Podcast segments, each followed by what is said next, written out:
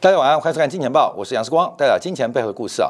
我们上礼拜五特别提到看《金钱报》的首播率，这个在 YouTube 平台当中啊，其实每个观众可以看到目前线上的这个首播或直播的人数啊，在上礼拜二吧，上礼拜二还是礼拜一啊，连续礼拜一跟礼拜三连续两天创下新低，就是首播人数只有七千人啊，直播人数只有七千人，这是创下近期新低。台北股市。见到高点，呃，当然不要讲期间很少，因为事实上在台湾呢，做这个 YT 的首播跟直播啊，能够超过两三千人的节目，其实并不多啊。那财经的栏目的话，大概呃，视光跟金钱报是全台湾或是全华人啊，包括香港的节目当中啊，我们应该是第一名的啊，第一名的。那我们过去啊，这个 range 大概就是七千人到一万一、一万二左右。所以啊，你看到这个，当今天你收看金钱报的时候，假如这个收视率没有爆冲。明天继续跌，继续跌。当收视率爆冲突破一万一、一万二的时候，我们再另当来做论断啊。所以，我们这个做观察，本身我们这个节目啊，就是市场情绪的。风向球啊，跟大家做分享。好，我们今天要特别观察啊，继上礼拜一啊，人行调降了 M F 的中期借贷便利的一个利率之后，在今天如预期的调降了这个全全国银行之间的这个贷款利率啊，贷款市场报价利率一年期的从百分之三点七下调到百分之三点六五啊，各位下调了。五个 BP 啊，下调了五个 BP。那五年期以上是从四点四五下调到四点三，是十五个 BP。好，观众朋友，假如用直率曲线做观察，直率曲线观察，这什么意思啊？短期降的少，中期降的多，也就是我们直观看一下人行的这个呃官方政策直率曲线，它变成了一个这样变化。啊，变成一个这样变化，短期降的少，中长期降的多，而且五年以上的降息幅度超出市场预期。那这个是一个直率曲线平坦化的一个讯号。那单，种讯号对于中国的资产价格是不利的，对于资金的水平跟负担是有利的。可是我们各特别要贯穿呢，这个人行从上礼拜一到今天啊调降降息的动作，因为上礼拜一啊很重要。我们常讲货币政策分为价格政策跟数量政策。什么叫价格政策？就是利率的政策。利率调高就代表紧缩嘛，利率调降就叫宽松嘛。那什么叫数量政策？印钞嘛，包括了回购啊，包括了购债。只要购债的金额增加，就是宽松；购债金额变少，就是紧缩。所以分为数量政策跟价格政策。上礼拜一就很明显，因为在 M F 调降的背景当中啊，人行是创下今年以来首度的缩量发行，也就是在价格政策宽松，在数量政策缩手。那这个当中呢，对应啊，我们就要特别做观察，什么样的环境会是数量政策缩手，可是价格政策宽松呢？所以直接我们就要导向一个非常关键的呃战略地位。人民币在今天啊，人民币的汇价再创啊，再创近两年的新低啊！不管是离岸人民币的价格，这是往上做喷出了。好，观众注意到这个大行情要开始了，不仅是人民币啊，全球的一波新的大行情开始了。这个人行上礼拜在降息之后，就正式突破了整个的整理皮盘，叫离岸人民币。在人民币也在上礼拜做正式的突破，整个三角收敛在这边做突破，那包括了人民币中间价也出现了大幅的下修，所以人民币在这边创下了两年的新低，近两年新低，代表什么意思？因为人行应该在数量收缩，可是价格宽松，我们直接指向的就是货币战开打啊！上礼拜我们第一时间提到了，呃，在今天的部分我们就讲货币战。净贬潮开打，所以我们看这个数字啊，很快，在今天啊，亚元指数几乎要创下新低。那目前亚元啊是不含日元，其中人民币占亚元权重高达百分之三十八，第二大的权重是韩元的十三 percent，第四是新加坡十一 percent，后面是港币、印度卢币还有新台币，分别是十一 percent、九 percent、九 percent 跟六 percent。今年以来，我们看到零贬或是跌势最大的是韩币，韩币在今年以来啊，韩币在今年以来它的跌幅。高达了两位数，今年以来，韩币对美元就贬掉了百分之十三。那另外这个菲律宾的 P E 所也贬掉了百分之十点三二。那在亚元权重当中，第三名是台湾的新台币，跌了贬了百分之八点七四。所以，我们看到目前亚元指数在整个日元的重挫，人民币启动货币竞贬大战的可能。亚元即将要挑战二零二零三月二十的低点。那二零二零三月二十发生什么事情？新冠疫情在全球出现爆发的发展，所以目前我们看亚元指数要破新冠疫情低点，这已经是一个大概率哈，这个几率非常高的事件。好，在这时候我们看一下啊，我们看一下今天韩国的股汇在全面的下杀。那我们从韩国的汇市做观察啊，韩国的股汇市做观察，韩币已经创下十三年以来的新低，十三年前就叫次贷海啸。好，各位要注意到，因为这个今天我们早上小编开题啊，开到一家美国的这个抵押贷款公司破产，但规模不是很大，大概一百多亿美金啊。美国这次的资产泡沫会不会是次贷海啸？那这一次可能不是来自于房地产的抵押贷款业务，而是来自于企业债高杠杆的背景当下，背背景当下，呃，当下一旦失去现金流，一旦货币市场吃紧，这一次。美国它会出现一个债券的风暴，不见得是房地产，而是企业债。那欧洲当然不在话下，欧元贬成这个样子啊，像德国的 PPI 是两位数字，甚至是二十 percent、三十 percent 增长，欧元内部的矛盾也会产生巨大的危机。那另外就是九七年的亚洲货币风暴啊，会不会这次再演？现在啊，全球这三样的条件可能会一二三四，二二三四。再来一次啊，再一次，而且形成一个共振效果。这个共振的发展，就是我们要特别做观察跟留意的。好，韩币啊，在这个创下十三年新低啊，在今天也是做出了一个突破。那从韩国股市做观察，在这波反弹无力之后，无法站回前面，在今年跟去年底的一个平台整理，没有办法，就是逃命波，就是一个熊市反弹。当然，这个熊市反弹涨得蛮快的，这个涨幅大概接近十五 percent，用不用？没有用啊。没有用啊！韩国股市从三千多点跌下来的，跌到两千多点，弹到两千五，你不可能有解套的机会，只是让你有逃命的可能。好，另外我们看台币，台币今天也非常特别啊，因为台币今天的突破，这是美元对台币做出了一个重大的宣示啊，重大宣示就是台币的形态在这边也即将做表态了。所以台币在这次撑很久，在三十块的整数关卡撑了非常久。随着啊，随着我们看到这个中国。美国利差的扩大，以及美国持续鹰派跟加息的声浪，整个亚洲货币，包括连台币，在亚洲经常账盈余最大的经济体，仍然敌不过金融账大举的外逃。大举外逃，所以今天台币很重要哦，它突破了，它突破了这个非常重要的一个整理轨道。我们从月线做观察更不得了，因为长期升值的下降轨已经在八月份被突破，也就是美元对台币的贬值，台币对美元的升值，这将近啊，这将近我们看到将近十年、二十年、三十年趋势遭到的逆转。其实，观众注意到，因为台币这一次的低点二十八块，跟亚洲金融风暴的位阶很像。这个汇率的贬值出现一个大幅的区间的变化，可以从欧元看得出来，这是一个国际生产力跟财富转移的一个结果。所以，这次台币会贬到三十一点七四，还是贬到三十三点八？现从整个人行对于汇率的影响性，对于亚洲货币的呃消极态度。台币要贬破这几个前坡的所谓的低点啊，难度是非常低的啊，要特别做观察。那发生什么事情呢？主要原因啊是台湾的产业周期接近了尾声。第一个，我们看到半导体的超级周期接近尾声啊，这不是商业周期啊，是半导体的超级周期接近尾声。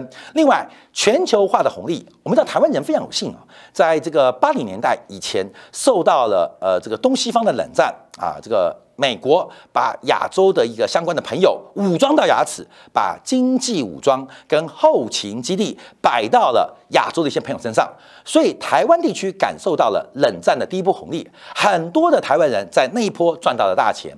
那台湾特别有幸，在两千年之后又赶上了中国的改革开放的红利，全世界没有第二个经济体有台湾那么幸运的哦。两波红利都赶到，一个是冷战红利，一个是中国的改革开放红利。台湾这个经济体两波红利都赶到，这两波的红利都是全球化的过程，越来越全球化，越来越一体化。可是我们知道，全球化一体化正在快速的倒退，甚至消失。所以我们看到这个外资用它的真金白银，从今年。今年啊，今年为止啊，台外资卖台币啊，已经卖掉了一兆台币啊，大概三百多亿美金了，已经卖三百多亿美。去年卖了零点四五兆，前年卖了零点五三兆。过去这三年，外资在低档大概卖掉了超过七百亿啊，高档高档台股的高档，台币的高档卖掉了七百亿美金的资产。而这个七百亿，我们看到的均值啊，本值我们上算过，顶多八千点，台股八千点的位置哦。再加上台币的均价大概是三十块不到啊，三十块不到。这几年有除息分红之外，资本利得让外资赚的非常多。我们就看到，过没有？像挪威的石油主权基金，在今年上半年遭遇到巨大的亏损。我们不客气来讲，这是美国暂时把他家里的粮借放在你家中，这个财富是不属于挪威的，也不属于。台湾地区的，当美国需要把粮、把草、把财富给带回去的时候，绝对不手软。我常提到，美国最厉害的是调动人的欲望，这个调动欲望是犹太人最厉害的方式啊。有时候我们讲啊，这个呃，怎么调动人性，就是调动利益；怎么调动利益，就是调动你的欲望。所以，我们看到这一次啊，台湾的经常账。盈余虽然创新高，可是资本账跟金融账正在出现变化，尤其是外资的证券投资正在用清仓的方上方式大举的流出。好过没有？这波低点是杀了一万三千八，一万三千八，从什么时候开始卖的？从什么时候开始卖的？从九千点开始卖的。好，各位你要注意到这个位置啊，从九千点卖，从一万点卖，一万八卖。他从什么时候开始卖的？九千点开始卖的。他从什么时候开始买的呢？啊，各位，我们还原全子，从六千点开始买，买到什么地方？买到大概九千点。那我直接讲就买到九千点。所以外资买到九千点，九千点以上只出不进。台币啊，台币三十或二十九块以上是不断的买进台币，二十九块。呃，这个以后啊，基本上是二十九升值嘛，是只出不进，所以台北股市要贬哪边，我们不知道啊，技术面不懂，只能呃丢算盘啊，丢乌龟。可是你要知道一个很简单的逻辑，外资是买在什么地方，它从什么时候开始转买为卖，我们就把这个市场当做有个超级主力叫做外资，它的成本均价在九千点以下，九千八就开始卖，一万一还是卖。一万二还是慢，到了一万八慢更多。现在跌到一万三千八，弹回一万五千三，你认为它会翻空为多吗？不会，继续慢，因为它的成本价在它对台湾经济的估值就是九千点以下，台币可能在三十二以上。这关没有？我们不是从技术分析，我们就从过去外资的经验，这个卖高买低嘛，不管是汇价。跟台股就是如此啊，所以大家特别当心跟留意啊。好，当然我们看亚洲货币竞贬，不管是台币啊，不管是韩币啊，不管是人民币啊，甚至东南亚的货币都是大幅贬值。当然，美元指数在过去啊这八个交易日出现了非常极剧烈的转强，是一个重点。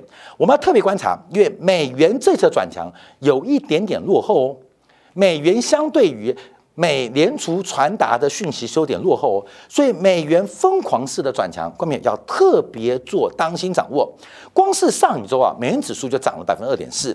我们看到所有新市场货币，包括发达国家货币，不是贬就是大幅震荡。这个纵轴啊是贬幅，对美元的贬幅。横轴是它汇率的波动性。我们看到金砖国家，包括了南非兰特，包括了巴西利亚尔，包括了墨西哥披索，不是重点。就是出现汇市极剧烈的波荡，这种价格极剧烈波荡，我们叫做市场效率出现了挑战。所以，我们看到这些不管是新兴国家还是发达国家，像欧元啊，这个今天啊再度贬破一比一的评价，日元要挑战前低一三九，另外加币、瑞郎、英镑。反正有支撑的找支撑，没支撑的找地洞，没地洞的等投胎啊，根本就这么简单啊！有支撑的找支撑，没支撑的找地洞，没地洞的准备投胎。所以这就是美元强势紧缩的过程。我们就要特别做观察美债利率的变化。我们在上礼拜特别做美国国债啊，美国国债，我们提到这是一个同步形态。美国国债的利率在这一波啊，六月十四号见到高点，也就是美联储当时升息了零点七五个百分点那一次，美元的啊不，美国国债，美国国债的价格利空出尽，美国国债的利率利多出尽，什么时候？六月十四号，美联储第一次加息零点七五个百分点，所以这个位置是一个很重要，以价格来讲。利空出尽，以利率来讲，利多出尽的点位哦。可是我们画条颈线，在上面提到二点九五、二点九四啊，不能被突破，因为二点九四或二点九五，因为上升轨道线一旦站回这个头部形态，也就是利率的利多出尽，它被挑战了，价格的利空出尽，它。也要被挑战了，所以这个利率大幅的回升，在今天我们看到来到呃一度二点九九八，特别观察这是十年期国债、两年期国债，距离前高非常非常接近，这个非常非常接近，会使得全球的经济出现更大的变化跟矛盾。所以我们怎么观察啊？刚才我们从八月一号，我们特别从市场的反应，我们提到了美股七月大反弹，不是股市，而是债市反弹，把鲍威尔当空气。所以我们提到 FED 生气了。啊，我们就做这个专题啊。到了八月三，我们提到 FED 官员集体转阴，谁预期谁的预期，我们都领先跟大家做报告。到了八月五号，我们说央行军演，市场嘲笑是要射过去还是要射进去啊？我们那时候呃，透过两岸的变化，我们做个专题。到了八月九号提到，美国国债逆差发生了创下二十二年新高。二十二年前发生什么样的结果？我们大家要回顾啊，所以我们对观众的贡献就是让你早知道。到了啊八月十七号，啊这个收视率就不行喽，市场的噩梦，央行的美梦。我们特别从纽西兰的加息路径分析，那天的收视率创下新低。哎，八月十七号，观众你注意看啊，八月十七号的前一天、后一天，台北股市在什么位置？哎，假如八月十七号，你每天锁定杨世光在《金钱报》，你现在底下已经有直播人数、首播人数，你看得到啊？看得到，你就注意哦啊！注意哦，我们每次做节目，反正现在我们首播或直播低于七千人，低于七千五百人，这个市场没好事；高于一万一千人，甚至接近一万两千人，这个市场恐慌来到极致。所以，看没有？最准指标不是时光，也不是我们节目，而是你。而且不是你，而是你身边参与市场的投资人，到底是什么样的情绪跟气氛？而这种情绪跟气氛会产生什么样转折？你从我们节目的这个转折率啊，呃，收视率可以看得非常明显。所以我特别提到，我们那时候讲市场的噩梦，央行美梦，因为股市在涨嘛。时光，你的鬼扯，市场闹噩梦，央行噩梦吧？纽西兰加息关我鸟事，关你鸟事，关鸟事，真的，呃，真的关你鸟事。我们知道。男人最重要的就是鸟事嘛，对吧？鸟事嘛，花很多钱去治鸟的问题，看到没有？就是关你鸟事。你不顾你的鸟，你的鸟会遭殃。好，你的鸟遭殃。好，到我们看到二月八月十八号啊，这集收据反弹啊，教你如何被包养，不去柬埔寨也能月入十五万啊。到上礼拜就特别提到了，净免潮开始了啊，净免潮开始了，所以我们特别要做一个观察跟掌握。好，最后我们要解读什么？就是在这个周末啊，这个周末又一个美联储的官员。李斯曼的联邦主席啊，巴尔金啊，在这个麦兰中的大洋城啊开了一个会议当中，他提到美联储将不计一切代价把通货膨胀率恢复到百分之二的水平，即便是要冒利冒着经济衰退的风险啊。各位朋友，这话越来越重，越来越强，越来越重，越来越强。我一直跟大家提醒到，这根本是个完全的送分题，资产端跟负债端的崩塌。为什么汇率竞贬？关们，什么叫做汇率竞贬？汇率是一个国家所有服务、商品，甚至生产要素的价格中枢。你值多少钱？关没你不要跟我说你一个月领一万块人民币，一万块人民币是多少？我们换算成美金，换算成新台币，换算成港币。你一个月领八万块台币，关没有？你要有钱吗？我们要对比一下，美元多少，人民币多少，港币多少？所以汇率什么？汇率它不仅是商品服务的名目价格的基础，它也是所有生产要素价值的中枢。汇率的贬值，它当然有负债的收缩，同时有资产端的收缩。汇率的贬值代表一个经济体它资产负债表当中，在全球的购买力评价正在崩塌进行式，分享给所有的观众。跟好朋友，祝大家能够身体健康，保住自己的财富，迎接啊一个新的时刻跟时代正式启动。好，感谢大家收看。我们稍后在经典部分啊，我们特别要持续追踪，因为从美债跟美股，从 EPS 的增速，从股利的配发率，美国的上市企业到底会遭遇到什么样时代的巨变跟转折？当金融投界的利润远远大过。实业投资的利润的时候，美国是怎么调整这个结构来面对未来三年、五年、十年来自于全球其他竞争对手挑战？我们休片刻，来做进一步的分析。